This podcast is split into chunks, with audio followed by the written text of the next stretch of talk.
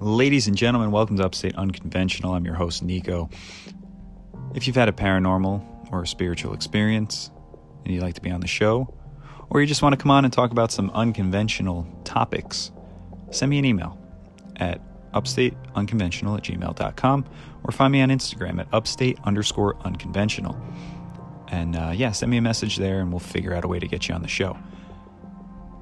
I've been on uh, bunch of different shows lately and I was talking with Ryan Dean over at Dangerous World Podcast. And, uh, you know, after we were talking after the show and whatnot, and I just think it's, we, we were kind of talking about how important it is to kind of grow this community and shout out some people. So I'm going to do a quick little shout out to some, uh, some other podcasts that I, I enjoy listening to and I've been on and whatnot. So you know, and I'm going to shout out more people in other episodes and whatnot. So this isn't like, don't take it personal if I didn't get you this round. I'm going to, just a few off the top of my head on some shows I've been on, but shout out to Ryan at Dangerous World. Shout out to Matt over at the Great Deception podcast. Shout out to Davey Wavy at the Red Pill Cartel. Shout out to Ghost at My Third Eye podcast. Uh, shout out to Andy over at the Deep Share and shout out to Randy, Random Randy at the Red Thread podcast. These are all shows I've been on, uh, guests I've had on here, shows I enjoy listening to. So I highly recommend everyone go show those shows some love. And uh, yeah, you won't be disappointed. Everyone's putting out amazing content. So, with that being said, uh, I'm going to talk about this episode. So, this episode, I have uh, Declassified Dave from the Hush Hush Society Conspiracy Hour podcast. Now, these guys reached out to me uh, through Instagram. I had never heard of their show. I listened to a few episodes, and it's it's a really cool show. You know, they cover a bunch of different topics, and the banter is always amazing. There's three three main hosts. You know, only Declassified Dave could make it on this episode, but they cover a bunch of cool topics. Uh, they went over like exorcisms, uh, the Salem witch trials, the Titanic, um, crop circles. That was one of my favorite ones I heard from them. They covered the Loch Ness monster, bunch of different stuff, and uh, yeah, it's a really cool, fun show. Um, you can check out their website. They have a Patreon and everything too, but you can. The one-stop shop is their website, www.hushhushsociety.com. Uh, this was a fun episode, guys. Uh, only Dave could make it on. And before the show, we were kind of talking, and he's like, Yeah, I might have one or two paranormal experiences that we can go into. And then, you know, an hour and a half later, we went over a bunch of different stories. It's always really fun when uh, you start talking and then you start remembering things and bouncing stories back and forth. So this was a fun episode. Uh, not going to give too much away. It's, he's got some cool paranormal experiences with uh, some with a shadow entity and some some other stuff too. Like, I just hope you guys enjoy the episode. And yeah, definitely check out the Hush Hush Society Conspiracy Hour podcast. Their website is www.hushhushsociety.com. Uh, check their show out. It's it's a lot of fun, and I hope you guys enjoy this episode. All right.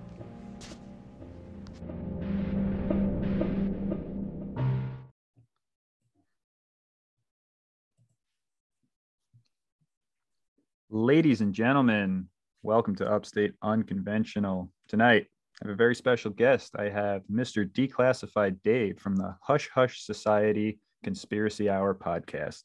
Uh, we might be joined by uh, Mystery Mike as well.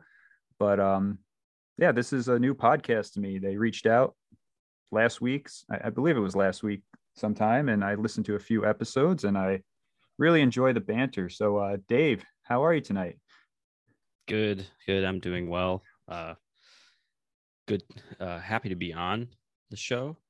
We always get excited about jumping on other people's shows instead of talking to each other all the time.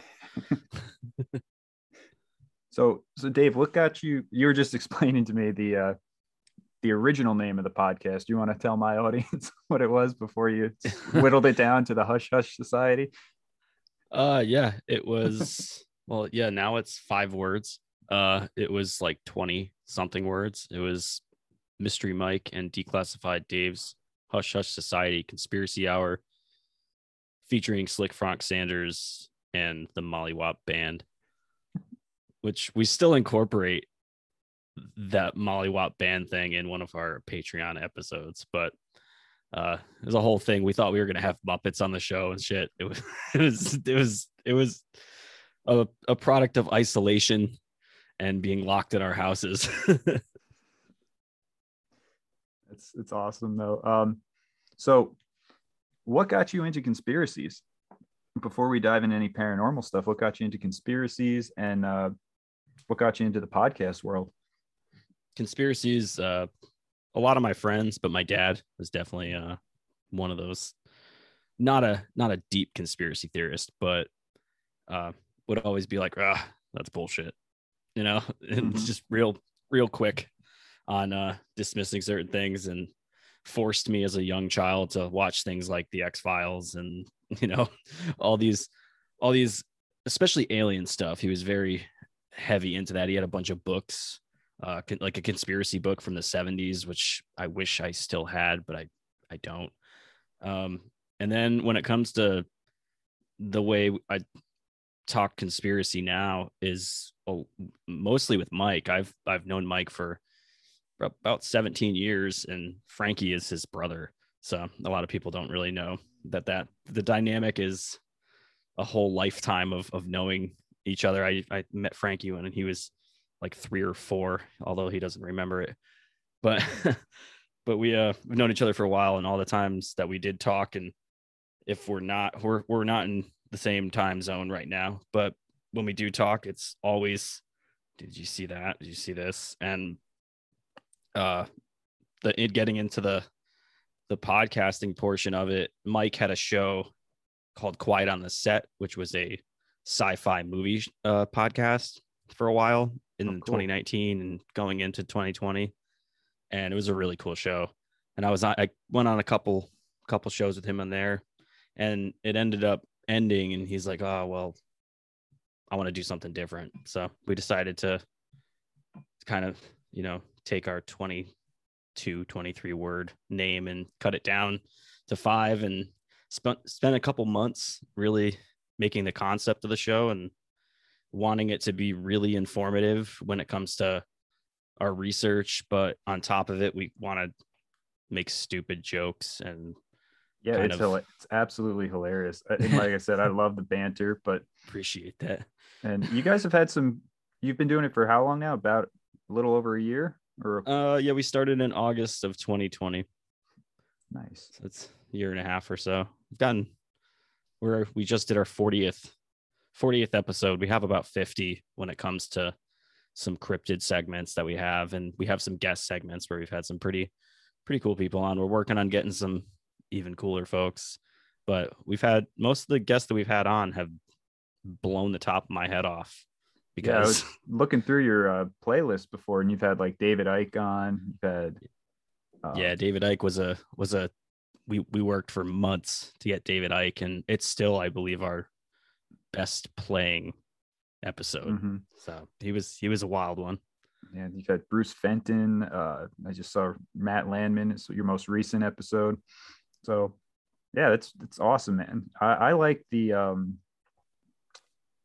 the debriefings. You know, where you just kind of go over stuff. I listened to the Crop Circle one. I listened to the Loch Ness Monster simulation theory. So these are all things we can kind of dive into. But uh, what is your like on- those debriefings? Like, what would you say is your was your favorite one to kind of go into? Uh, crop. Well, you said crops. Crop circles is a really good one. I felt like we we had a lot of banter on that one, Mhm. and we're in we're in true form. Uh, Titanic, uh, conspiracy one was I think it was in the twenties. It was twenty. No, it might have been like our seventeenth episode. It was about a year ago. That was a a riot to right. to record uh and also also learning through the research through the couple weeks before the episodes when when we when we do our all our research and compile it together we uh it just seeing some of these conspiracies you're like man like what if this was real so i think like the titanic was definitely an eye-opening one simulation theory was one that we're actually probably going to expand on in the future with some more episodes on it because we only kind of regurgitated about like a tenth of the research that Mike did. So that's that one was interesting. Crop circles was fun. Um, I think some of our ones that are really distasteful are the m- more fun because we we we we do edit our shows unless they're live, but we we keep we keep in what we need.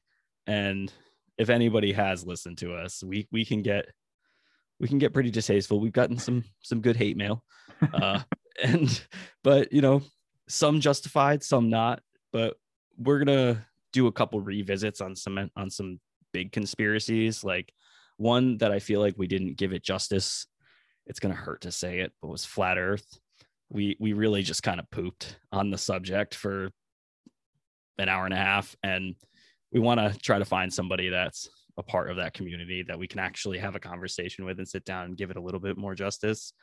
But Reach out episode? to uh, Flat Earth Dave. He goes on everyone's show. Did you oh, guys yeah? have him on? Yeah, he, uh, he actually no, contacted me to come on, and I tried everything to just keep him off of Flat Earth, but it always comes back to it. but again, that's it's one of my best, uh, most viewed episodes. You know, uh, I've kind of changed my opinion on Flat Earth. I was really into it for a while, and now honestly, I just don't even think it really matters. You know, I think there's more important stuff yeah there's a lot of important things. But um but yeah no we i'm glad you like the debriefings because that's the meat and potatoes of the show you know? Mm-hmm. that's that's really what we we spend a lot of time making sure that those are the best they possibly can be. So and that's what the show was only going to be before we started to have like explosions of oh let's do this and let's do that and now we have too much to do so yeah, man, it's like I said, I hope I can help promote it in any way because I think you guys are absolutely hilarious. But um, yeah, so everyone check check this show out. They do basically just like roundtable shit talk, you know. But you do guys, you do have a lot of good information in there and stuff too. So I appreciate listening to it. I'm a new fan. Um, but we were just talking before. What I like to get into on my show is the paranormal. So you said you have a couple paranormal stories and one's a little weird. So this is called Upstate Unconventional. I like to talk about unconventional things. And yeah, if you want to share your paranormal experience, that would be awesome. Uh, my biggest one, I want to say, because most of my paranormal experiences, from what I can recall, you know, I've had, I've had like weird craft sightings. So I guess you can consider and maybe consider that in the paranormal realm, but I would call it more of like UFO sightings, and they've been really strange. But one that's all the things for paranormal things for me have always just been shadows. And that's something that's been constant is like dark shadows. And one big one, I was at I was at a band practice at my friend's house. This was in uh, in New Britain, Connecticut, and it was in 2003 or so. I was like a was a senior, junior, senior in high school, or maybe had just graduated high school, and we were playing band practice. And this kid that um, um I won't mention his name, but if anybody that knows me that listens to this and either has been in the room or has been in this house, they have like a holy water dish right when you walk in because his dad has told us all these stories about faces coming through the walls because he lived there since the early 60s or so. And interesting. This basement has always been notorious for like weird happenings. And I was like always kind of like on guard because it was very one side of the basement was a band practice space with some stairs going to the kitchen and then the other side of the basement was like a almost like a den with a, a bed and like almost like a second apartment but it was very cluttered that's very and, interesting because I grew up in a raised ranch and it was almost the exact same setup. And yeah, my dad had uh, his little studio there in the, he called it the wood shop. But dude, so many weird things happen in that basement. And I don't mean to cut you off. We, we can get into my stuff afterwards, but it, just, it, the synchronicities are interesting. yeah, I think the, you're in, you're in, in New York, right? Correct. Yep. Upstate yeah. New York. Yeah my my dad is was grew up in uh Poughkeepsie for a while Okay. and the whole that whole area. But uh yeah, I've I think it's the proximity to the area. It's just a old lots of history and Mhm. lots of dead people come with a lot of history. So uh and I grew up in a very kind of rural area of Connecticut for the first half until of my teenage years until I I moved into the the New Britain area and there's still the houses were you know they had plaques on them from the 1600s 1700s so you already knew that that house had changed hands many many many times. And this house was one of them it was one of those historical society plaques and the the stories that his dad used to tell were were just bananas like like arms and faces and the bathtub filling up with blood. Like weird weird stories. Never saw anything crazy like that. But we were at band practice one day and our, i was sitting on a stool facing the stairs and one of my guitar players was sitting on the steps just playing. And we thought my friend's little brother was home. The door to the kitchen opened so you saw the light and then all of a sudden it, it shut quick and we were like oh man maybe he's up on the stairs. So i'm like looking on the stairs and it, it happened pretty quickly. This it looked like some it looked like the shape of a person because there was no lights on the stairs but we had like christmas lights and you know dim lighting in the basement. And he's like maybe three or four steps above my friend and crouching down and just staring at me. And it was just like this dark just figure. No no definite like features or anything and then i went to go move up and it shot upward and stood up. And i'm like pointing at my my guitar player and i'm like yo do you see do you see that up there? And w- you can't hear anything because we're playing. So i stopped the drummer stopped. Everybody's like what's going on? And i was like do you see that? And everybody was like no i don't see anything. He turned around there was nothing there but my drummer is so used to it. And he was like yeah yeah that's the thing that walks around the house. And he was just jaded by it. And that that always freaked me out because he's like oh there's somebody standing over there and you would look and there'd be nothing but i actually like saw this. And we started playing again and it came made the same motion sat on the step right behind right behind my friend and i'm pointing at it and then i just go to get up and it shoots up the stairs. Door opens door shuts and we were like that was i was like dude that was not your little brother. And he's like oh no that was that was the the the person that walks around at night and stuff. And I, I mean for him it was completely normal. But for me that was one of the strangest experiences i've ever had because it was literally a person but it was just darker than dark. Very Yeah. weird stuff. That one was weird. That's insane, man. I, I mean, I've had I had sleep paralysis my whole life, and I would see shadow, I would call them shadow entities in my room, but they never had a form. It was just like a big black mass. But my wife last year in the house we're in now, she actually saw and still to this day, she won't go up to our bedroom and like shut the blinds or anything at night.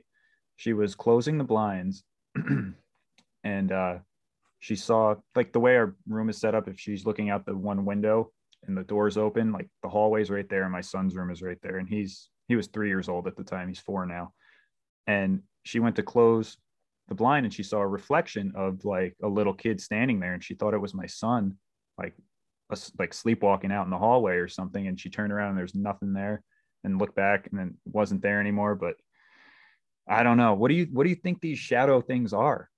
Do you think they're ghosts? Do you think they're demonic entities? Like I think I think uh, Mike and I have a really we've we have this conversation a lot. Anytime we talk about this with anybody, it's always uh, I don't necessarily think that things that we see are in the People. physical yeah like are are, are were pat people in the past. I think that's the I think it's comforting to think that to be like oh you know that's just it's just my uncle you know creeping around the house but I think that just makes us not freak out. But when you have things like sleep paralysis and you know dark entities and or anything that you see, you know, while you're either asleep or awake, like like what I saw, completely conscious of seeing this just dark humanoid thing. I, I personally think that we're probably dealing with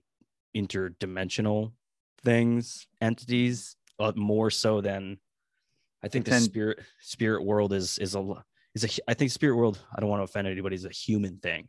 I think in in our the way we think about things, and I think we, we might have saw something like that, but I think a lot of these things are interdimensional. Even even demons, I think, could be an interdimensional and less of on the spiritual or on the the religious aspect of things. I think they could just be something that's coming through a whole, you know, you pop through that one portal and boom, you're right there and creeping on somebody while they're sleeping.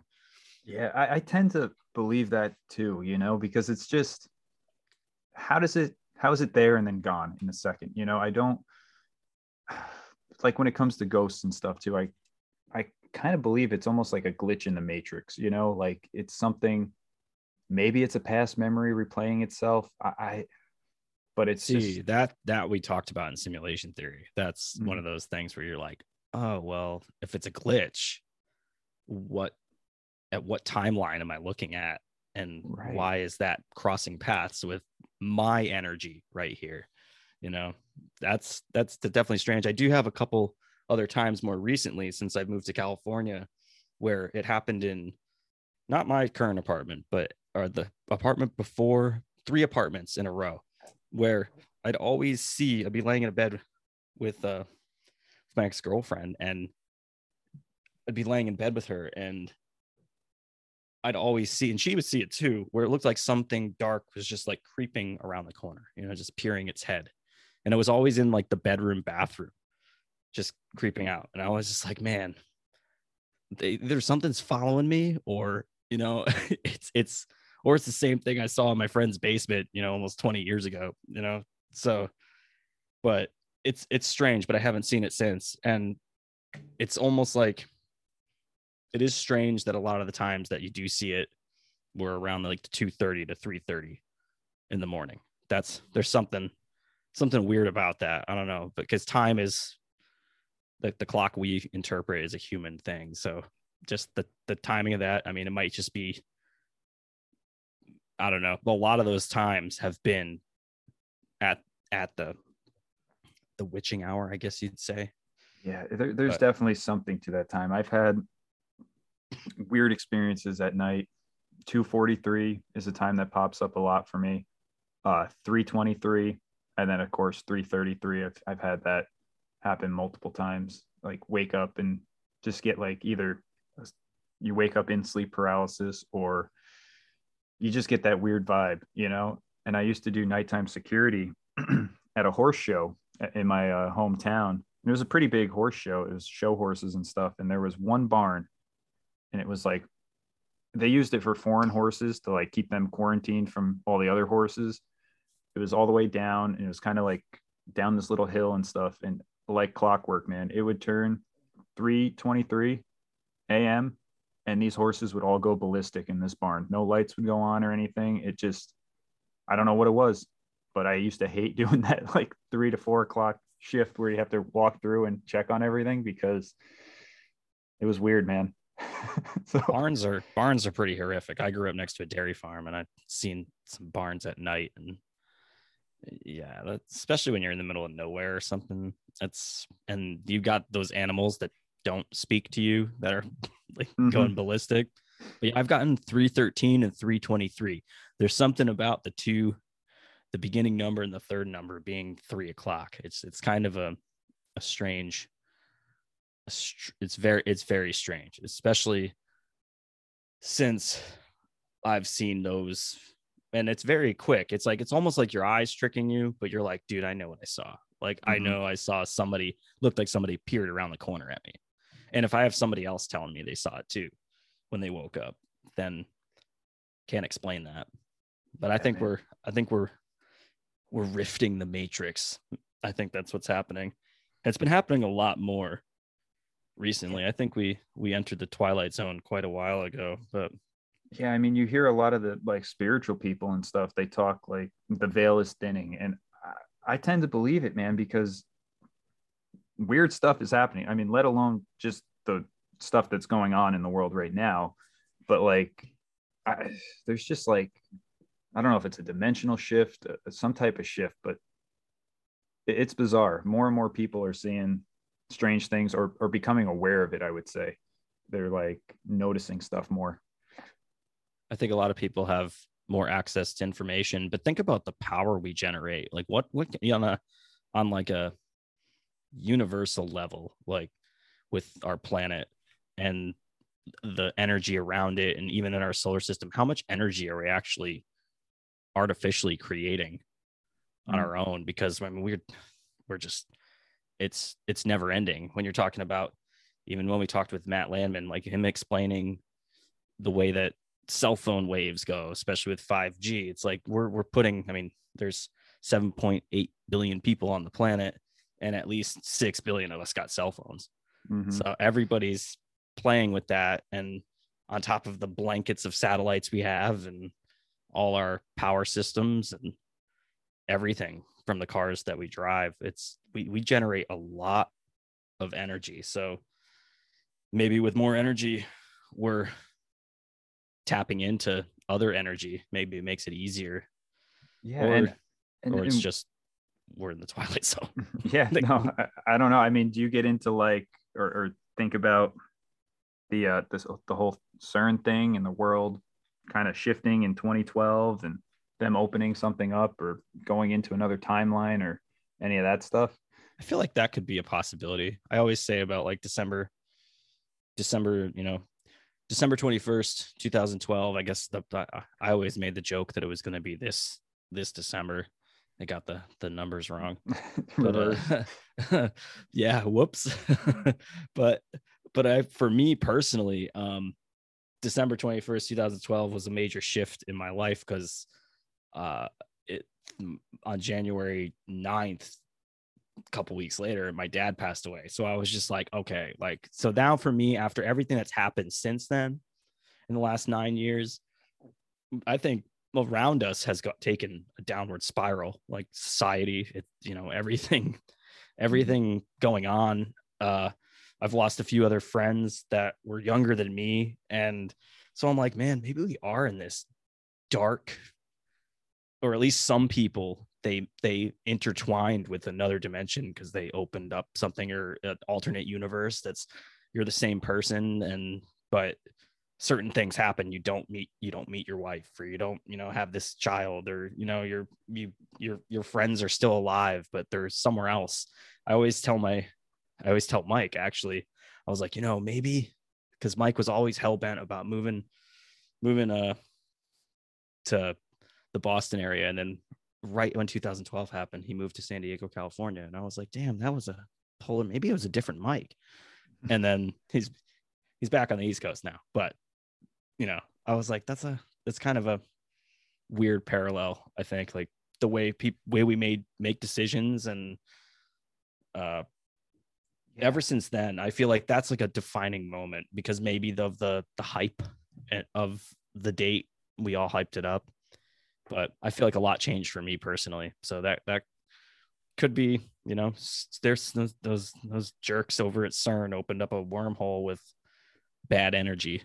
Yeah, it's, it's so interesting to think about because like I was in my junior year of college in 2012, and that's when I when I was into the whole you know Mayan calendar thing and everything, and I I definitely put some energy into that, and yeah, like that that next year I was just I was over school. I went to be a teacher and I just hated it. I, I, I was already starting to hate the program I was in. But then when I graduated in 2013, it was just like, nah, I don't want anything to do with this. I got my degree and everything like that. But right after it, I went and uh, moved down to South Carolina and lived on a boat for a little bit. It was just a complete different, like I had to get out of the teaching system. Then I ended up going back into it for a little bit. But yeah, it's just, it makes you wonder with like the Mandela effect and stuff. Like I was just talking to uh, Matt from the Great Deception podcast. Uh, we did an episode and we were talking about some of the Mandela effects and kind of like you said, people. It's like certain people got on the train or got off the train. I don't know how you want to phrase that, but like certain people noticed it and other people are just from that other timeline. Like I always joke around with like my wife and my mother-in-law because my father-in-law is definitely like in the matrix, you know, like we we were going through the list of like all the Mandela effects when we were saying stuff like, how do you spell Febreze? And he like every single one of them, he was like, oh no, it was always the Berenstein Bears, or it was like Febreze only has one E, and we were like, no, Febreze always had two E's in it, and it's just I don't know. Do you look into the Mandela effect at all, or? That's something we're definitely going to cover a little bit deeper. We've talked about it a few times, Mhm. uh, but yeah, that's that's you do maybe, and maybe it's just the maybe it's just the way we're wired as human beings. We see it once one way, like you're in the store and you see the one e on the bottle, and you're just like, oh, whatever. Like that's how it goes as a kid or something. But ma- what if that person's entered? You know, it's this. It's this. You're dealing with two. I don't know. I'm not a scientist, so it's very difficult to explain to how two universes would kind of collide in time and space. Uh, because I don't even understand how that would work. Oh, me know? neither. so you know but i i feel like that would it's got to be the the biggest uh i don't know the biggest question. And i think that that we put we asked a lot of that in simulation theory was well if we're colliding with other universes is that kind of like mods?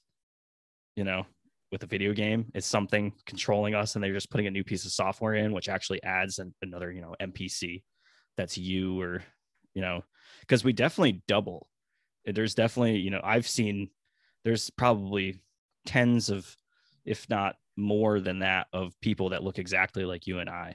And you know they're completely from the other side of the world or, or something. So it's it's or even just in this country. I, I think it's it's weird how we're so individualized but we're we double and triple and quadruple and we're, we're just right there so that's kind of a big thing where where we talked about in simulation theory where it's like well that kind of seems like you know like in fallout you know there's only like 30 facial textures and you're like well they just you know we're just on a bigger scale Right. I was just So- gonna say that, like, because I I played World of Warcraft for years when I was in high school, and you know that whole there's all the different realms, but they're all the same realm. You know what I mean? It's like you could just go on a different server, but it's still the same area, and I, I this kind of leads to my spiritual belief that we are just like avatars here or something in this whether it's a spiritual matrix a physical simulation, a computer program. I have no clue. But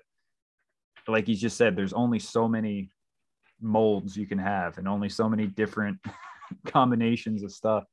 It just makes you wonder, man. And then you see like people from they'll, they'll say it's like time travelers in history. Like, oh, look at this actor. He's just a time traveler. It's like, well, what if what if that was just his avatar or an avatar of that time and they just haven't really updated the facial features or things like that, you know? It just that would be it, it, it was it's such a big question because you're talking about like individual consciousness like how we perceive the world so Mm-hmm. is is that how the time and space maybe it's not physical maybe it's just something that we're aware of internally. It's it's such a it's it's one of those things where you start talking about and your head hurts because you're like Right. oh man i can't really fathom that. But that's you know going tying that into your in, into a paranormal sense uh i think explaining explaining oh, you see a lot of stuff on the internet and you don't know if any of it's like you don't know if half of it's just somebody playing around with you know after effects or something like that. And Mhm, generally you can tell because they're pretty janky some of those videos mhm. and and pictures. But when you have your own experiences of stuff especially if you've had a physical experience with like you know i've had some friends that have told me these experiences where they've had you know been held down by like a large black hand and sleep paralysis and like on their head or their chest and they couldn't move and i i, I have had a couple experiences where i didn't have sleep paralysis but people that slept over my house had sleep paralysis. So and they would explain that there was always somebody sitting at the edge of my bed and they would be able to sit up and they couldn't make any noises and they would just be staring at them. And it would happen happen to two people. Mm-hmm. And one person has had their own experiences a lot in their own house but i think it's just that that that I can't explain because he said he saw like full features, like the person wasn't. It was just like like an apparition, but fully there.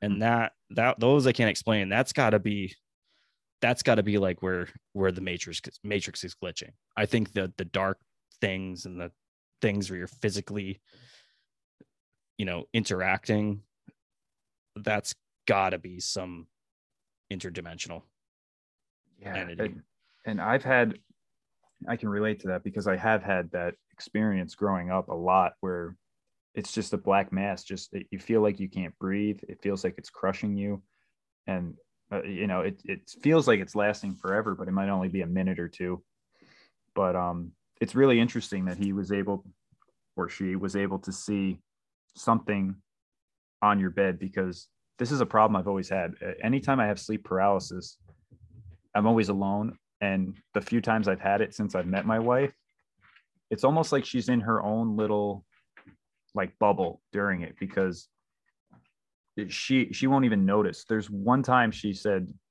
she could see me like moving or or trying to move, it looked like, but again, I'm in like a completely different universe where something's literally on top of me, you know, but she didn't see anything. And she's had it a few times too, sitting right next to me. I mean, I'm wide awake on the bed and I had no clue any of this was going on, you know?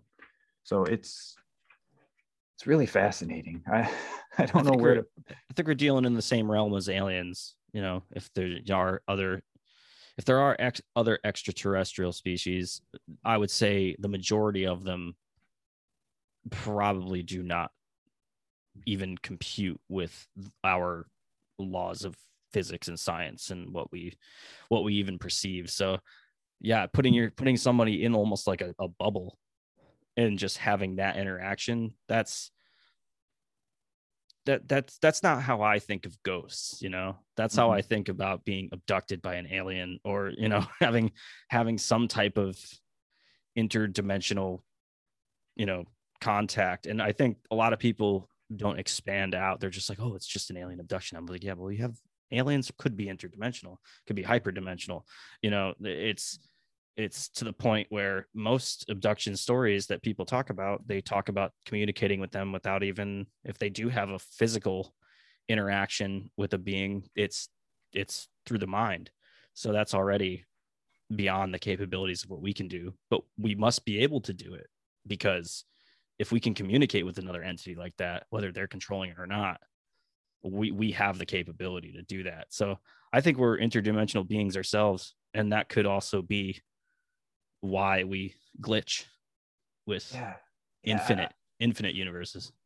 I, I would agree with that. And I do think we do have a lot of these capabilities and a lot with the alien abductions. When you really look at a large amount of cases and stuff, it, it there is a very spiritual aspect to it. And it almost seems either angelic or demonic, depending on the person's experience, whether it was they they got some type of knowledge from it or they felt a sense of calm or the opposite they felt tortured or whatever. And it just makes you wonder like going back to like biblical times where people just having these experiences with these entities from another dimension and they didn't have the language for it so they called it an angel? Or uh, who knows man? It's that's my big that was my biggest question when it came to learning about that uh, was man it's got to be an interpretation. I mean it's i mean the bible is one of the newer religious right. texts. So and it's but it's a lot of it's 90% metaphor metaphorically written. So and it's also gets revised every single year. So it's not the same as the original of whatever the interpretation was and i would say it's it must be not to get on the ancient alien train but it's got to be a misinterpretation of of what they saw because I mean, clearly in our physical, in our physical realm from all of history, other than what it's described, angels aren't here. There's no winged beings. So they, if whether they saw winged beings, I mean, it could be a extraterrestrial being that comes down. And there's a lot of, a lot of compelling evidence that, uh, there was, uh, some alien contact, especially in the Bible, the way the way the way that it's written, and it's and on on top of uh, certain drug use as well. You know, like DMT with hmm I believe the burning bush was an acacia plant, and that's very high concentration of dimethyltryptamine. And you breathe that bad boy in, probably have a pretty, pretty decent experience with Mhm. an entity. Uh, but yeah, I think I think a lot of that was definitely misinterpretation of either technology or actually seeing something that hasn't made its presence known, unless you're in a, but maybe a dream state I can't explain the ones when I'm fully conscious though, and it's not interacting like that, like the one in the basement. You know, those those I can't really explain. That's but those dream state ones where you're either suffering or you're in a blissful state, those that's that's almost targeted. You know, that's there's there can't be something not deliberate about that interaction, you know, energy Yeah. wise that that always freaks me out too. It's like, man, like you go move from place to place to place, and you have this weird thing creeping around the door. You're like, dude, come on, stop following me. That's just creepy. Right. I mean, so do, do you think that thing you saw in San Diego was the same thing from Connecticut? uh, it sure is. I mean, it sure I- as hell looks like it. Yeah, because I tend to believe that too, because I've went from my parents' house that we kind of grew up and we moved in there in 2003 and I lived there till 2016. And then the next house I moved in with my wife, it was kind of we had some weird experiences and I always just wonder like I don't want to say haunted, but it's like am I haunted? you know, it's like am I the one that's attracting these things and they just follow me or because that what are your thoughts on that do you think things stay to a specific area like uh past energy negativity stuff like that that just kind of stays stuck or do you think it does tend to follow you around I'm not sure. I think uh because it's not it wasn't consistent throughout my whole life. right So I don't know if you stumbled upon something or something latched onto you because they they that whatever entity that is feels comfortable around you. Because nothing I've ever nothing in that sense I've ever seen, you know, was nefarious. It was just more curious than anything and just kind of creepy. Like you're watching somebody sleep, you know. I mean, that's it, it's just more it's just weird. So I I I hope it's whatever I'm seeing. If it's you know if it is anything that's uh is energy of people that I might have known, then I guess that's the comforting thing that you're like, oh, it's one of my friends just being a dick, you know. Mm-hmm. And but in the grand scheme of things, something's something figured out, you know, that it can attach itself without you being able to see it, only Right. when it wants you to see it. right you're receptive to it it's almost like it knows you can see it and if these things are interdimensional like why wouldn't it be able to just pop in whenever it Yeah. wants Yeah, it's like, you know, I haven't I haven't poked around the corner in a couple weeks. Let me just, you know, wake him up real quick and, you know, make him look at directly at me and then I'll just uh, slip away and freak him the hell out. right You know, uh, that would be, you know, that'd be it's it's it's is almost like a trickster spirit you know it's like just something Yeah. there to just kind of mess with you like did you have anything i'll just say weird like did anything substantial happen after any of these i guess encounters or sightings like or see, you know, I never kind of took account of that. You know, I never was like, hmm, did I smash my bumper into a pole the, the day after or I stub my toe? You know, I'll if I if I do ever see it again, then I'll definitely try to take note and and see if something happened right before or something happened right after. Um yeah. I would say if anybody's still seeing that stuff, these interdimensional beings are playing with fire in our universe. you know, our our universe is real tricky right now. So you guys might want to take a vacation from creeping on us from corners. i know it's you always see those memes where it's like the aliens in the spaceship and it's like nope they haven't learned yet Nope. they're, they're Yep. still doing this not time to show ourselves oh man that's hilarious um what was i going to say so you also you guys also dive into cryptids a little bit. Um, what is the what is your favorite cryptid you've covered on your show? Mothman, for Mothman. sure. Yeah, we have a couple more. We're we're only gonna do one cryptid episode a season from now on, just because we have a lot of other. We're doing extra debriefings and a lot more content, and but in a different direction. But we're doing we're trying to get into a little bit more par- paranormal stuff, true crime stuff, cults, and you know expand a little bit. But Mhm. yeah, cryptids, uh, Mothman. That is such a interesting, interesting cryptid that, and it goes hand in hand with a lot of sightings of other cryptids. We've we've kind of made the connection where we've done the Jersey Devil and Chupacabra, where it's been and even Skinwalker Ranch, where there's certain sightings of, of creatures that are very similar to what is described in Point Pleasant, West Virginia, and that whole Appalachia area. So that one's my favorite because it's a very It's it's ominous. It like brings Yeah. some type of destruction or bad news. It's it it's it's an interesting one, man. Um, I was going to ask you throughout your mm-hmm. research, have you?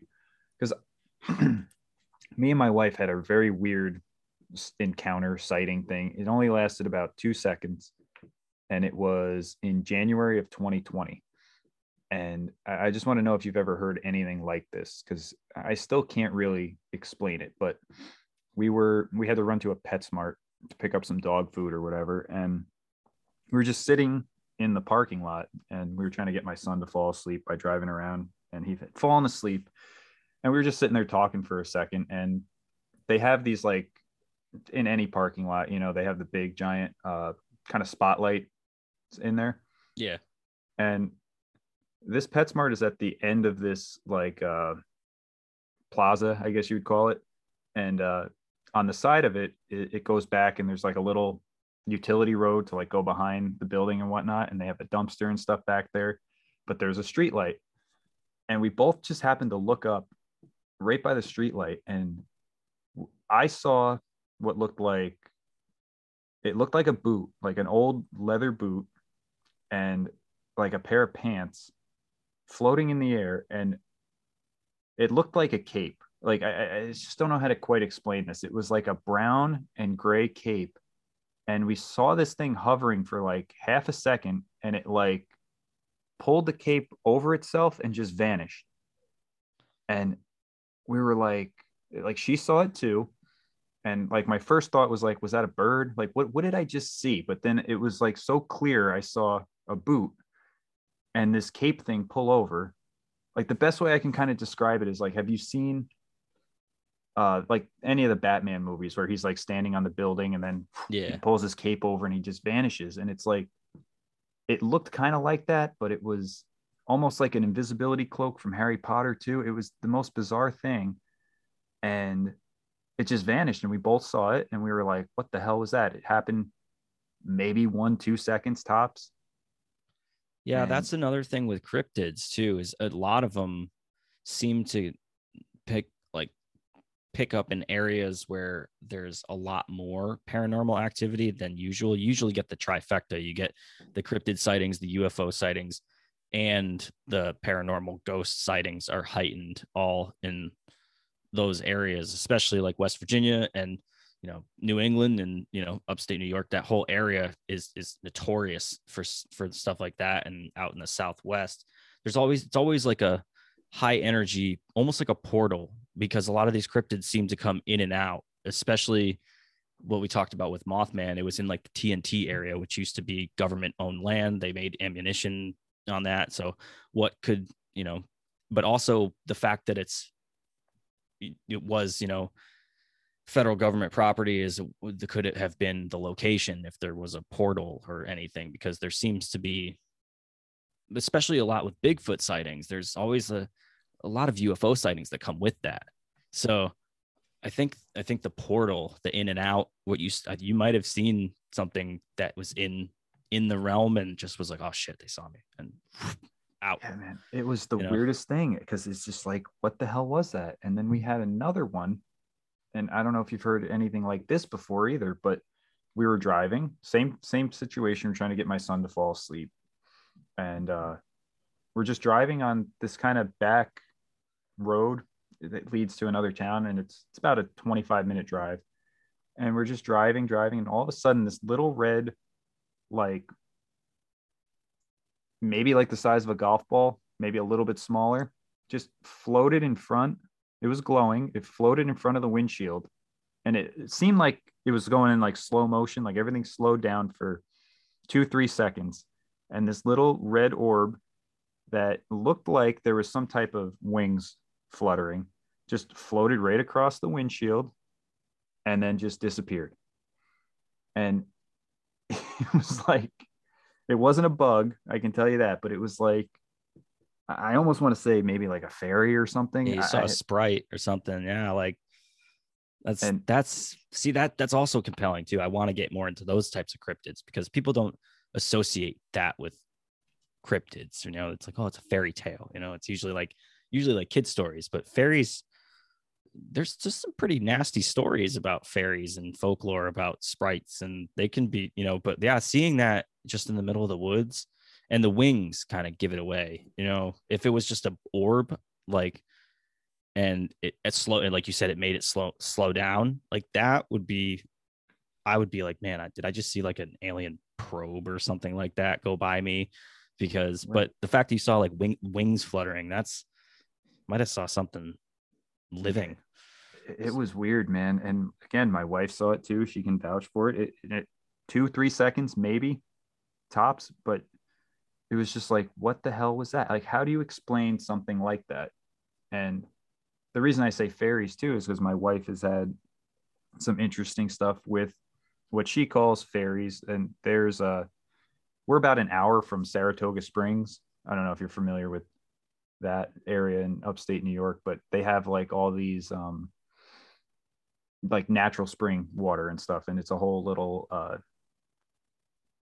park, state park and everything and you can go and you can get the natural spring water and stuff like that. And it's a pretty cool little area, but she had a very weird encounter there a few years ago before we even met where she was just walking and stuff with her son and on this little stream she just like looked over and for like a glance saw like little little people you know like little fairies and little things like kind of dancing around in this stream. And then when she like double took it just disappeared. And it's like again she wasn't on any drugs i can tell you that. It's just how do you explain these weird little like glimpses into alternate realities and things like that Yeah, you know, now that now that I think about it, we spent a lot of time in Lake George as a kid. We used, I used to go up there once a year, and same here I guess guess in the you know the same proximity. But there's a big thing about we talked about with uh, Ben Hansen. He had the show. He has the show about UFO sightings in Hudson Valley and how it's like a massive, massive hotspot for that. And I believe uh, what's his name? Was it uh, was it Whitley Schreiber wrote a couple books about his experiences in that area, and I have spent some, a lot of camping time in that area. And whether you're seeing fireflies usually the same usually notoriously yellow or, or white sometimes like a some people don't realize that they're like green sometimes you can see yeah. some of them but uh like when seeing red lights and different color lights that are pretty unnatural to see i i pretty sure that i've had a couple of those experiences out in those woods where you're looking out in the woods and just complete darkness but you just see lights could be your eyes playing with you but never anything as definite as like something that just flew right in front of the car or came that close Yeah. and that's that's where i mean i grew up in in kingston new york but and that's right outside of poughkeepsie and uh yeah man it's just do, do you remember exactly where you were in upstate Uh, that was was the town. There's a small town outside of Lake George. It was the town. Uh, was it not Glens Falls? Is it Glens Falls? glens falls is pretty close Yeah, it was Glens Falls, I believe. That's where we were at. yep and glens falls actually has a lot of i don't know if you get into tartaria or anything like that but there's some old buildings that have a lot of windows that are underground and stuff like that it's it's an interesting area Yeah, people people don't think when people out here, you know, when you say New York, unless they're from New York, they they just think New York City. They don't think that there's an entire state that's the size of New England in in itself. So, but lots of lots of I've had a lot of weird UFO sightings in Connecticut. That's the biggest other than those dark shadows. It's the the I've seen triangles and uh had one reoccurring I don't I wouldn't call it sleep paralysis because I'd wake up and I'd remember it. But when I was a kid, uh one reoccurring dream where I'd look out the window and see this not like close encounters of the third kind, but had the same lighting pattern, but way smaller. Red, orange, yellow lights. And it was almost like almost like an aluminum like child's toy. Like, you know, it looked very blocky with different sections. It wasn't very aerodynamic looking.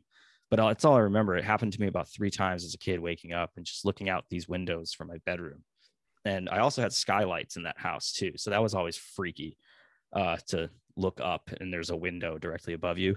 So I don't know if that uh, helped and aided in that experience, but it was always like it wanted me to see it.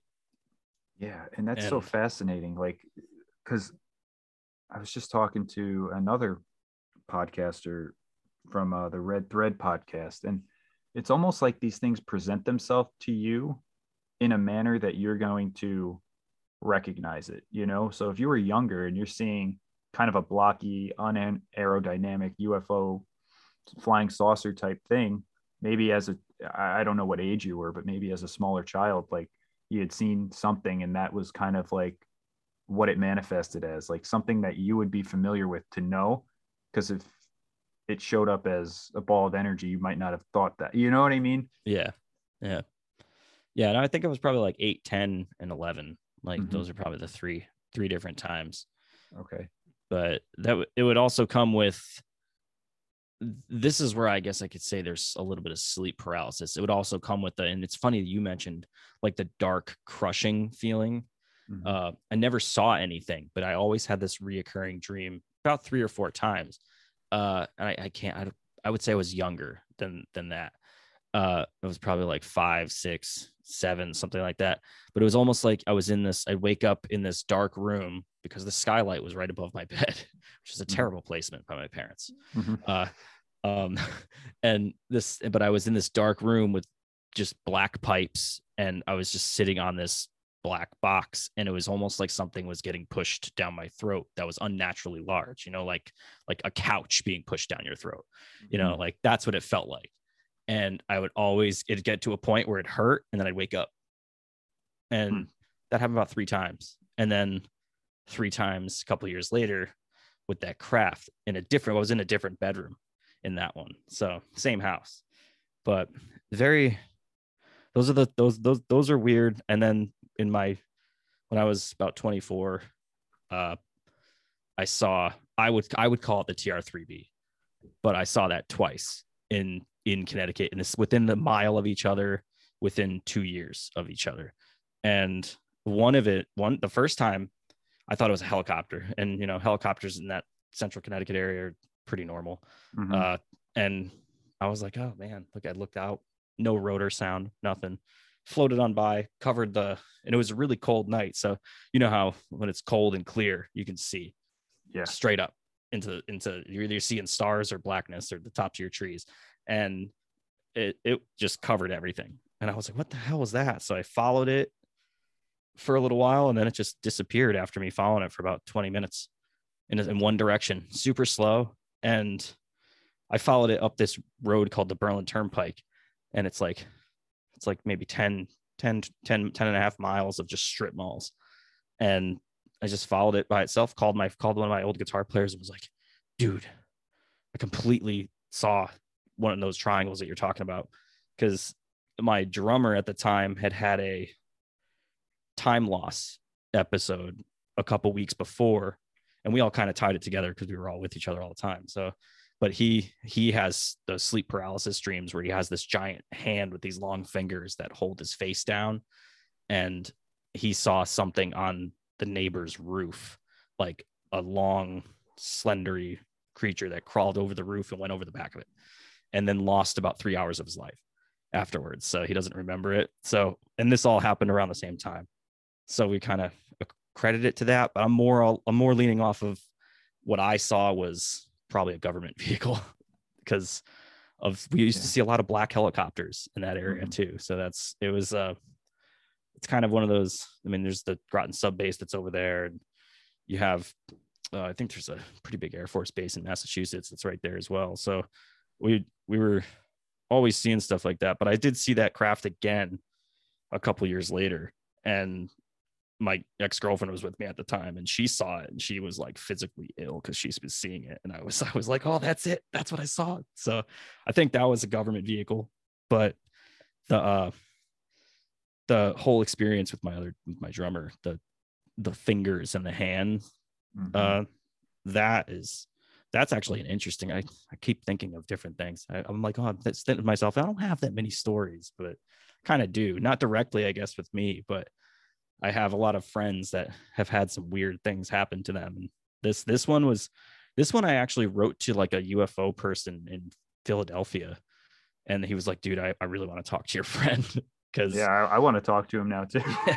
he had a um he doesn't really talk about it too much, but I when every time I do see him, if I, if I talk to him every once in a while, uh, I'll be like, yeah, you still having those those dreams? Because he did have one. He had one in a van on tour, and it happened and he didn't like they were in the middle of nowhere i think they were in like new mexico and he woke up and there was this giant black hand holding his face down and just completely aware but couldn't see anything else it was just a bright light in a hand and but he knew he was still in the the van but i'd be really interested it's the time the time uh what were the things that he he experienced he was he was doing something on emails. He, he was like one of those night people. He'd stay up all night. And like two something in the morning, he went to put a movie on and felt sick. Ended up going to the bathroom, came back out. And then as he was coming back out, he was like, like oh, I smell this like weird, gross. It almost smelled like he said it almost smelled like there was a dead animal outside his house.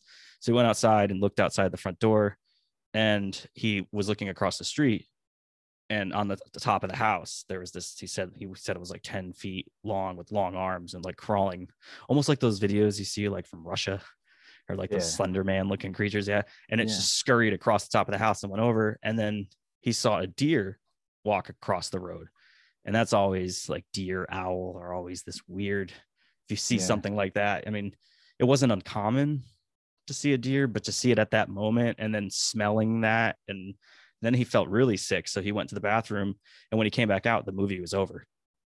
So That's it was like weird. two two and a half hours in a ten minute time. He was in the bathroom, and I was like, sure, he didn't pass out, and like he, dude wasn't on drugs, straight edge dude. He didn't do anything or drink or anything. He was just, mm-hmm.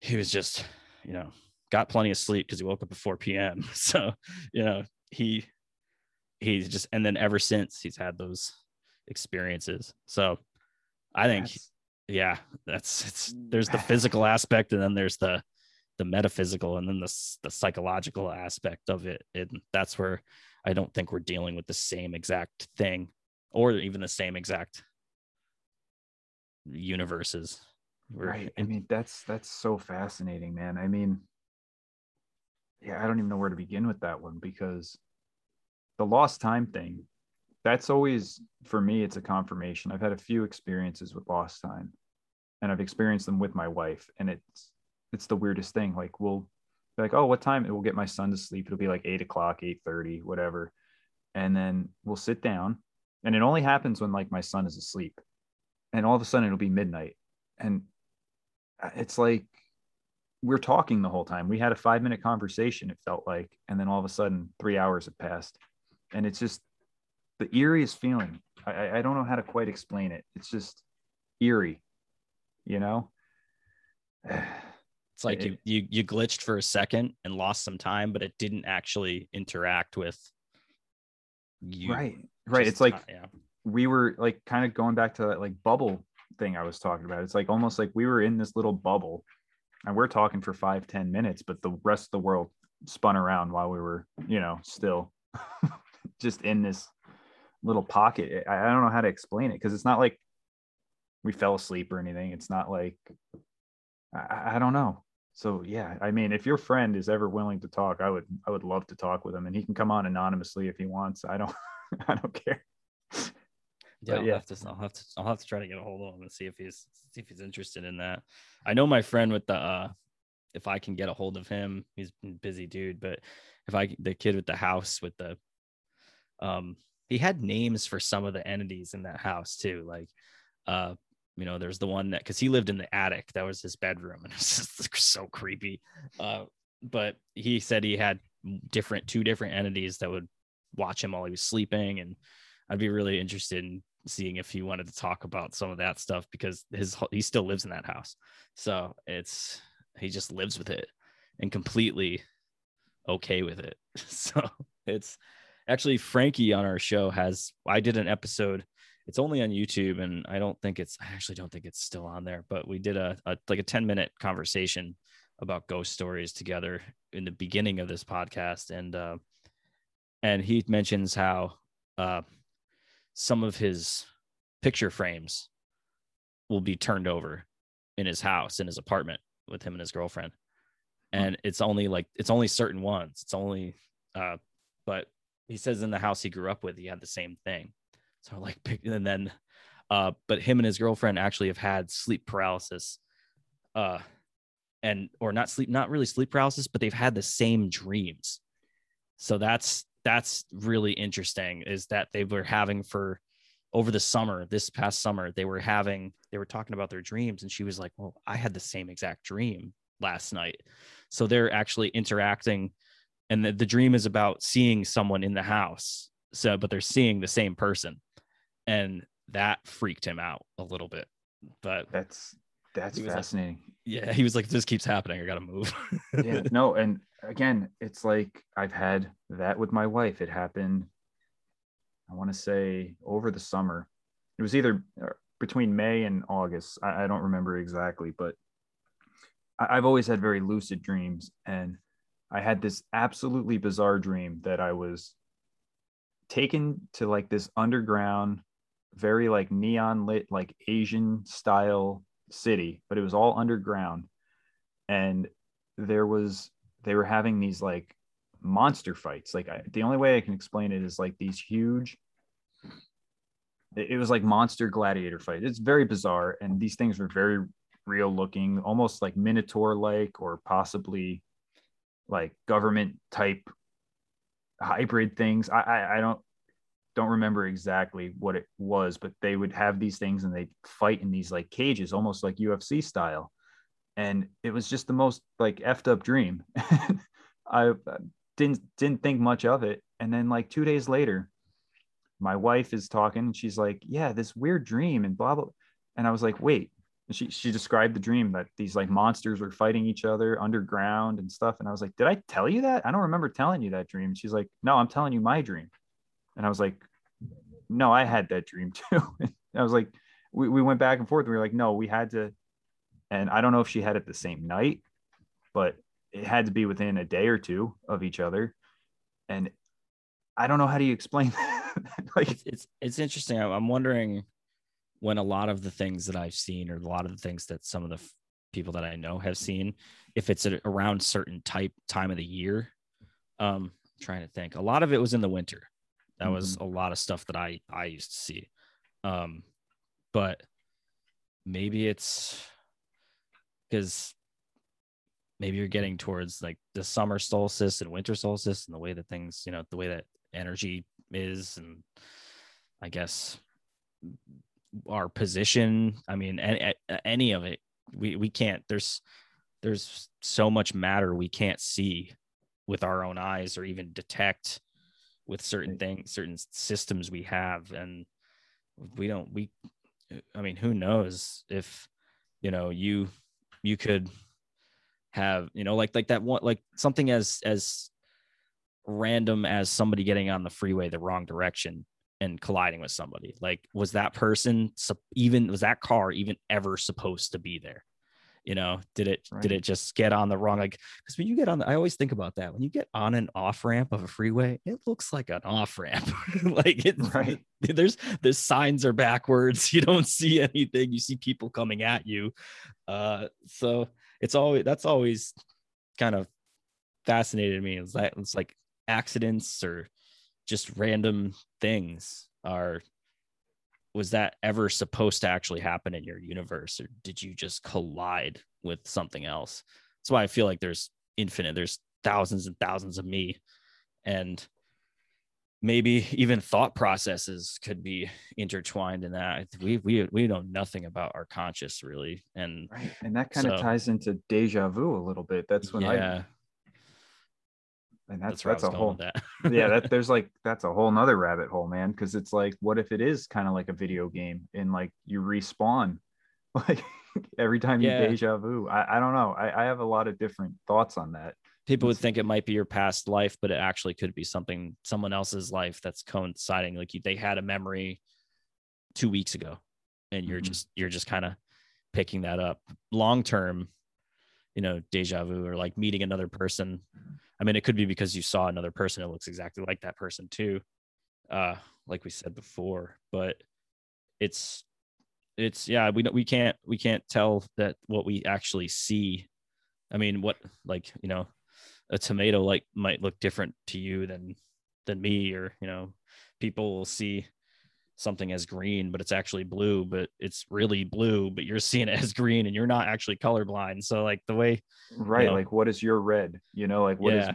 that- that's that always fascinates me too. Cause uh, I have a four year old and he'll just mix colors up all the time. He knows all the colors and he usually identifies them correctly, but he'll look, and this could be color blindness. I'm not ruling that out at all. He's four years old, but he's like, he'll look at greens and yellows and call them the opposite, blues and purples. And it's, again, it could be just a little kid learning. I, I don't Yeah. say it's anything paranormal or anything like that, but it just makes you wonder, like, what do other people see? That's something we'll never actually understand until we figure out some type of technology that could maybe project it. But then, even then, it's like, what are other peop- chair Yeah, that's the way to manifest it yeah, man. And that's uh, there's another interesting story. Did you guys cover that one? uh our first episode we covered it but we didn't go into depth about the chair. It was more about the whole project in itself. But we really really really want to revisit that because that's just manifesting you know like like your dream you're talking about where you're seeing monsters you know they do that in stranger things but you know where you see monsters you know manifesting monsters is uh directly supposed to have happened in one account of somebody sitting in that chair where you can just like think it and it happens. So that's that's there's there's so much creepy stuff. And i think the fact that we were able to like we did we covered the philadelphia experiment in that too. And that was where they i think they, they cloaked the ship or made it disappear or Right, time and the- travel. And the people were melted in the ship, right? yeah there was like people actually fused into the hull and stuff which that that's that i mean that's that's next level. But if that's if that's something that we were able to do then it completely entirely possible that every weird paranormal whether it's a craft creature and you know just an apparition is there's got to be a way to move about in other other areas that we can't even perceive. But the, the weirdest part about it is the fact that we are able to see it and why? And we asked if it is it a glitch or is that something that's predetermined that you're supposed to you're that entity either has the technology or the they're so hyperdimensional that they could just do it on a whim. But why? I always ask myself that every time i see something that freaks me out i'm like why me man? Like why why why do let's just leave me alone. Like you know why do i now why do i have to think about this Right. And You know? I've, I've had this conversation with a lot of people, especially um, my friend Davey over at the Red Pill Cartel podcast. He, we, it's like you're meant to see this for whatever your path is. And I, I believe everyone's had a paranormal experience. A lot of people might not know it, you know, or they just, they put it in the back of their head and they bury it and forget about it. But it does, it makes you wonder, like, like for me, I know having a crazy lucid dream back in 2013 is what really kind of woke me up to conspiracy and made me really start diving into it and kind of going more down the spiritual route to figure out like what the hell was that, you know? And it's, yeah, I, I would agree. It's just certain people are prone to see it, but then it also gets makes you wonder if you get into like the chakras and stuff. Or people's certain people do they have their third eye open maybe a little more? Or certain people's pineal glands not as calcified as others? Like who knows? It, it really could, could be. You know i mean you look at you take uh brain scans of of between serial killers and non-serial killers and they look different. Mm-hmm. so there there could be a brain chemistry that is it's it's almost the same thing where we've we've talked about it with with this current you know pandemic we're in where it's there are certain people with certain blood types who are there's done you know studies were less susceptible to symptoms more susceptible to symptoms and then we've even talked about it with with ben hansen with actually there's there's he talks about it in uh, his show uh, about the hudson valley area where there's a lot of folks with rh blood type and that mm-hmm. seems to be for some reason targeting there's a lot of encounters with people with that blood type.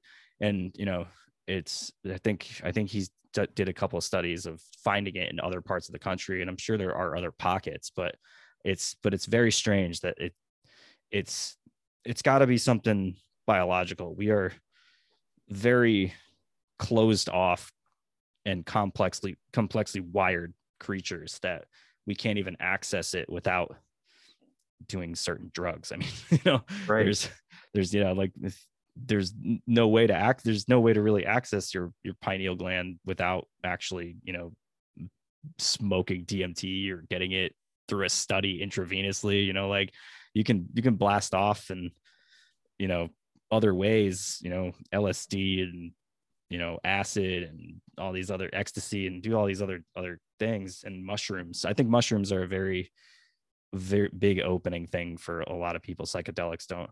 I think they scare the shit out of people because of what you're probably going to see. But that and and DMT, you know, doing a lot of research on.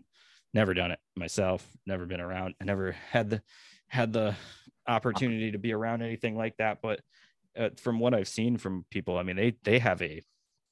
It's either you're you're communicating with geometric shapes that are entities or even entity looking things that clockwork almost, elves and stuff. Yeah, yeah. It's just it's there's there's so much the that we don't we're not able to access. You know, I mean, I'm sure that there's a way without doing that stuff. Well, that's but, what's yeah. interesting about DMT is our brains do naturally produce it in yeah. like I, I don't know the science behind it. I know we can produce it, and I know it. I'm pretty sure it happens when you die there's like a big release of that too. Yeah it's supposed to make it not suck as bad i guess. Right.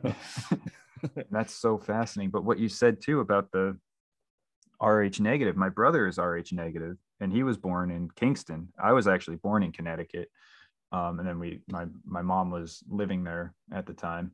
But yeah it's just fascinating man. There's so many different things and my brother actually had more of the paranormal experiences growing up. Like I was, I had the sleep paralysis stuff, but he saw a physical entity like in his bedroom of a woman that lived in that house that we were later able to confirm because we were friends with the grandchildren of the people we bought the house. It was their great grandmother. Uh, and it's again, I don't know, is that just something it manifested as because it was in that bedroom that she supposedly See, died in? I think about that. I'm like, is it actually? I mean, it could if it would be that would be, I guess, freaky in itself because you're like, man, I don't want to get stuck in that type of realm. But is is that entity or that spirit of your lost loved one? Is is they are they? Uh, how do I say? Are they not you know in like this lost weird solo realm or are they in the world that they are supposed to be with of all the people that are already gone and they're just you're just seeing them because you're still in their physical space so right. you know that that could be in itself or it's something else that's coming in and manifesting itself as your your grandmother or your neighbor or your friend's grandmother or something like that so you don't freak out when you see what it actually is um Right. And But- then I, I also wonder too, is it just like a negative entity that, you know, maybe there was it, it- like let's say in that situation, the woman died in there and let's say she was bedridden. I don't know the full story, but you know, if there's a lot of trauma or like strange stuff, like would it just attach to that image? And it's not actually the, the grandmother in that situation. It's just something that's attaching to it, uh, an energy that was there at one point. You know, that's kind of how I tend to think it would be because it would really suck if you were stuck to a little yeah 10 by 10 bedroom for all of Yeah, like, eternity. oh man yeah and people you can't even people can't even hear you you're like hey i'm over Mhm. here and they're like no you they're just freaked out by you when they see you Mhm. yeah it's it's I, I've I've changed my stance over the over the years on what I think I'm seeing when it comes to ghosts because I've never really seen anything. Actually, you know what? It's probably it was probably actually like a little kid, but we used to we my brother and I and a few friends uh, had had another apartment here in San Diego, and one of the our patio was facing the side of another apartment, and it was three different bedrooms. And the middle bedroom, there was never lights on in this house, and there was a few people that lived there, but they always had the shades shut and the lights were always off, even even at night. There's never lights on, and there was and but you'd see they had we'd have like the those cheap white shades Yep. uh and the vertical shades and you'd see it like turn and turn it at night you'd see it turn into a, a like a little triangle of darkness that the shades were being peered off to the side and you wouldn't see anything nothing but you you know something was moving it and and looking out the window and then during the day you'd see a face just a face and it was a very pale little girl black hair just hmm. a face. And we we started calling her window girl. And i think one of my friends has a picture of it. He snapped a picture but she would stare at us through our patio window from in our living room for eight hours straight like just peer and then and then it would go away and then at night you'd see it like we'd be sitting there talking on the patio one of my friends would be having a cigarette and we'd look up and it's not there and then you'd look up and then all of a sudden you just see that black triangle in the same spot every time. But you never saw anybody leave the house other than one lady. But we knew that there was a bunch of people living there. I don't know if they i don't know if they didn't pay the bills or electricity or whatnot but they were expensive to live in. So i can't imagine them being like that and there was never any lights on so that was that was a whole year of that of that person just and you never see hands it would just be a face that was That's That was- absolutely terrifying. I, I mean, It's the- creepy. yeah, the story you told with the the entity at the stairs and stuff that that creeped me out. But this one, I've got chills going up my back, and dude, that's that's and all of us saw it like we would be sitting there on the floor like playing video games and be like yo you see it and they're like Well- yeah try not to look right. Well, even if it is like, let's just say it's a little kid, like, what the hell is going on in there that this kid is Yeah. just staring out the window? yeah Like, and no wonder why it's pale it hasn't left the house but right? like is it a family of vampires living over there? Like, yeah that's that, that- it was it was very eerie it was um but Uh, i've yeah we once we moved out of there we were we were very excited to to not be around that anymore but if you're Yeah. if you're around that area, you should drive by one night and see if you see her again. just sit outside and just watch yeah. because our neighbors next door to us they had that their their unit was the same you know direction as us and we were like yo you see that and they're like yeah sometimes the person's just staring at us for hours and i was like yeah no idea what that is. But we'd stare back and it just stare right at you. Like yeah yeah, that one's that one's terrifying. a little little freaky yeah yeah. I think i think to my friend too that i that i had the stare the stare story uh they have uh he's got pictures. I'll have to see if i can get him. He's got pictures of his uh in his drum cymbals, you can see faces like looking down into the cymbals while he's playing drums. Like somebody else is taking a picture, but you can see in a different cymbal it's like a distorted face, like looking directly at, and it's clearly somebody's face, and it's not somebody else in the picture. It was we didn't have like this was done with like a crank CVS Kodak camera. You know, this was Mhm. you know was like 2004. You know, That's that's Yeah, he's got- man. he's got lots of pics. He's got pictures of like where it's him playing, where you can see somebody standing behind him, and but but every time he, he showed him, he's like, "Look at this, look at this." He goes, "That's that dude that walks around my house." So Damn, that's crazy. Like, do do you know if he's had, he's had any um vocal encounters with any of these things? um, he would yell at them, like if like we'd be playing or something like that. I remember a few times where he'd be like, "Hey," and the thing would like run Hmm. and like disappear, and I'm like, "What the hell are you doing?" And he's like, "Oh, that thing was behind you." Thanks, thanks. You shouldn't have told me. You know, like, Did they, did they ever communicate with him? uh, I don't think it was anything. He never said he had anything like that. It was more of like a. He would have doors slam on him, hmm and you know see things in the corner of his eye or see that see it walk up and down the stairs hear things my dad's old house was very old and rickety and uh, it was a raised ranch as well so the steps going down into the basement were like every Mhm. step was just old wood and something would walk up and down those stairs all the time that was it wasn't my dad he was sleeping Yeah, So- and that's that's always so creepy. I don't know. Maybe it's something with raised ranches because they're partially underground. Who knows? But it's like growing up, I would I had multiple times, uh, Uh, over ten times that this would happen, and it would I'd be home alone, or maybe not even home alone, but like I would hear my dad call me down in the basement, and I'd walk down there, and he's not there.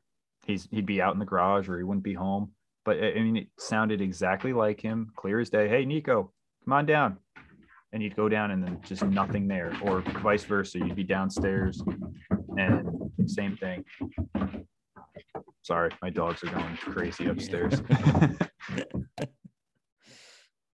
maybe they're seeing maybe they're seeing something right now yeah, man. no, they probably just have to go out. But yeah, man, this was a lot of fun. Uh, do you got any other stories? Oh, I'm trying to think. Uh the only the only other one that actually comes to mind was around the same time as that basement story, um, where we saw we were out walking around. We used to go into cemeteries. I don't know why. It was something something we did. Uh, but especially when it was like stupid cold, we'd be like, "Oh yeah, let's we're bored. Let's not sit inside and do something warm. Dude. Let's go freeze our asses off in a cemetery." That's got to be Uh, a small town thing. I, there's there's got to be something to that because it's I was the same way. It's like you're in high school, you're just driving around your friends, like oh let's go walk around. Is there something in the human spirit that's like let's go communicate with the dead or be around? Like I- don't know what I think it is. I think we just want that. I think that was maybe the adrenaline rush was like, man, we're gonna be around. There's a lot of dead people over here, so let's just go walk through it at night. Mhm. And uh, the there was one cemetery. I think it was called Sacred Heart Cemetery. It's also in New Britain, Connecticut, on the other side of of town. And I mean, it's not a very big city. It's got like I think like ninety thousand people in it, but you know, it's just outside of Hartford, and that whole area. All my friends have like their house. Like, oh yeah, somebody walks around my house, this and that. But we were we were walking on the perimeter of the cemetery and my friend was walking and he saw there was like four of us but there was seven or eight shadows along the wall that we were walking and i was like how's that? So we were i was trying we were trying to move around all of us. We saw it. We all saw it. We were trying to move around like kind of like move around each other to see if it was just us and making a light like trick trick of the light. And we were like no these these things weren't moving. And then when we walk it moved with us. And it looked like four other people. And you know but it was all way taller than us. And we'd look over into the cemetery and see nothing. And we were like well maybe it's gravestones you know, that we're seeing. But it wasn't like a constant shadow. It was back and forth moving around and so we left. We were like screw this. We're we're out of the cemetery. So we're walking down the street and this all, up against this cemetery is this giant like big marble wall for like three blocks. And halfway through the first block we're walking up this hill and there's two extra shadows walking towards us that you see on the wall. And my friend one of my friends was like nope i'm out of here. Like and he turned around and walked and then they backed up and we could see it because it was like 20 feet in front of us along the wall and we were like because the street lights were illuminating whatever was there and we were just looking to see if it was anything but it wasn't anything. It was just two shadows walking towards us. They would walk back we'd walk back and we ended up ended up i think we ended up running. We were like this is too weird. And but it was like the middle of the night just dipping around. And uh that was that was pretty creepy. Actually a lot of the stuff that's happened to me has happened with the same one person. So it might be it might be that person that's really that's really making that happen. Um but i also have another one other one other story with band, with a band practice. We we were in this it was an old warehouse in willimantic connecticut. And we were on the second floor. It was a bunch of band practice spaces and it was 24 hours so you could be there at night but the third and fourth floor were un there was nothing in it. It was just an empty 100 yard warehouse just open space on both floors. So we would always hear especially being there really late at night if i was there by myself or i was there with just one other person you'd always hear laughing in the hallways giggling and the, the bathroom was all the way down at the end of the hallway.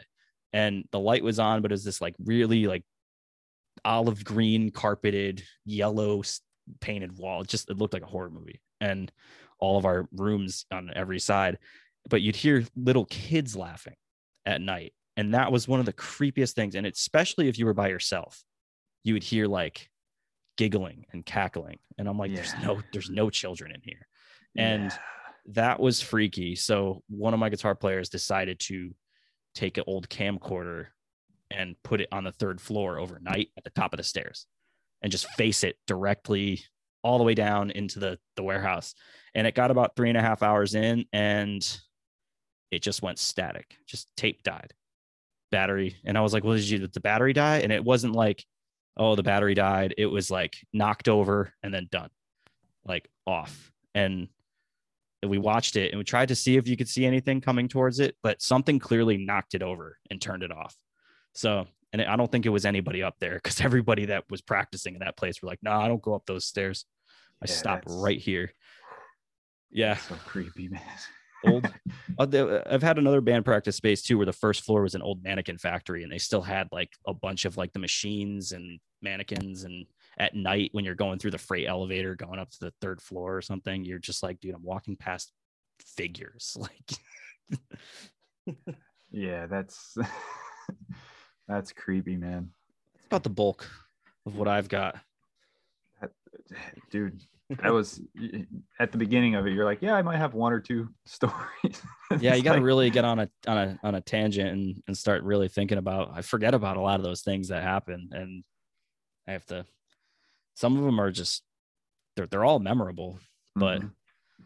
there's i'm sure there's more that i could probably like deep down you know been in the woods and just going to like a woods party and getting lost and seeing weird things in the woods, probably probably coyotes and maybe a bear or something, but it definitely didn't feel like it or you feel like you're being watched by something else and yeah. and just that area of the country too has old cemeteries like 16 1700s people that lived for like 22 years like mm-hmm. old old old graves old churches old plots and and thousands of years of uh, native history as well. So we really don't have uh, solid ground over there. If if you know, you know, yeah. maybe that's why things always happen in the raised ranches, you know, the basements, because you're just you dug up 30 people by accident to build that house in the 50s. You know, right. and that's what that's what I always wondered. There's got to be something with it underground because when my parents moved out of that house, the house had sunk about six or eight inches from the time they moved in, and it's just so many weird things about that place and uh, yeah it's it's interesting dude um dave this was a lot of fun man um we definitely got to do this again, and if especially if we can get the other two guys on as Yeah, well. we can get Frankie and Mike on here. That'd be awesome. We can definitely yuck it up for quite some time. Yeah, man. But um, we'll wrap it up here. But uh, tell everyone again where they can find you. Uh, you got anything else to promote? I know you, you guys have a Patreon too, right? Yes. So you can find everything. We're on all social medias. Uh, you can find uh, pretty pretty much you can find everything about us on hushhushsociety.com. That's the one stop shop for our whole whole podcast. You can get all the episodes. You can click all the links depending on where you want to listen to those episodes. We have blogs. We have news. You can write a review. Uh, we have the links to the Patreon. We have links to our Discord, which we're about to start doing X Files watch parties with the public weekly, which is going to be a lot of fun. Uh, Patreon is www.patreon.com slash hush hush society. We have two tiers on that. Uh, we have our hushling tier, which is five dollars, which gets some pretty fun segments. Uh, we have a a news segment that we put out every month, and Mike has a erotic reading. It's basically cryptid porn. It's disgusting, but it's it's hilarious. Um, it's it's really good. The the ones that we've released so far have uh, been a smash. They're pretty pretty pretty entertaining. Um, and then we have the Hushtronaut tier, which is three bucks, which I don't believe it gets the the erotica. So you, you, you miss out on that. But we The have a couple adult content. yeah yeah we have a it's funny i think one of the people that actually signed up was mike's mom and she was like what the hell is this? It was uh it's pretty funny. But yeah that that patreon's evolving. It's definitely gonna get a little bit deeper. We're gonna start doing debriefings on there. Uh i think on the 20th we're going to be releasing i think it's going to be for both tiers i might be wrong but uh two dollar difference uh, on Kurt Cobain. I think the 20th, we're doing a, a debrief, a full debriefing on that. So we're going to start doing debriefings in the Patreon as well.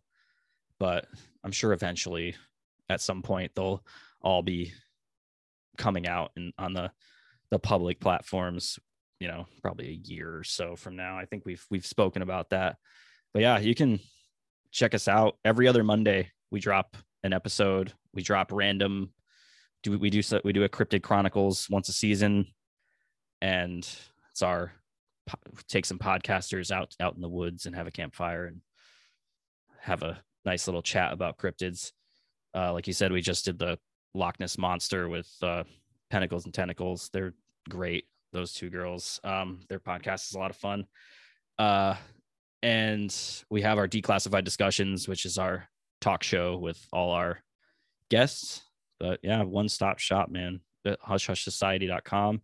We are starting our fifth season on the 31st of January. Um, and our we're getting into uh, Holocaust revisionism, which is going to be a very interesting, sensitive, weird.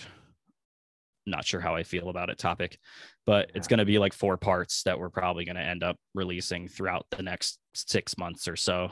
We're not going to devote an entire half of a season on it, but season five is going to be a banger. We got some serious, serious uh, topics and controversial topics, and we're just kind of going no holes barred into it. So if you've liked the episodes like crop circles, you're going to probably get more episodes with stuff like that. So we're That's excited. awesome, man. That's awesome.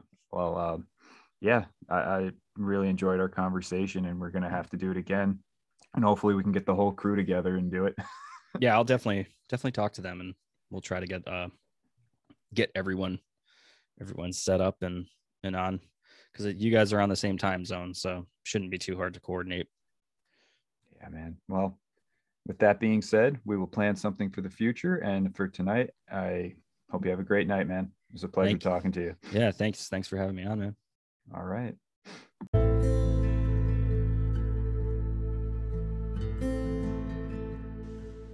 And that's the show, folks. I really hope you enjoyed it. If you did enjoy it, you know what to do.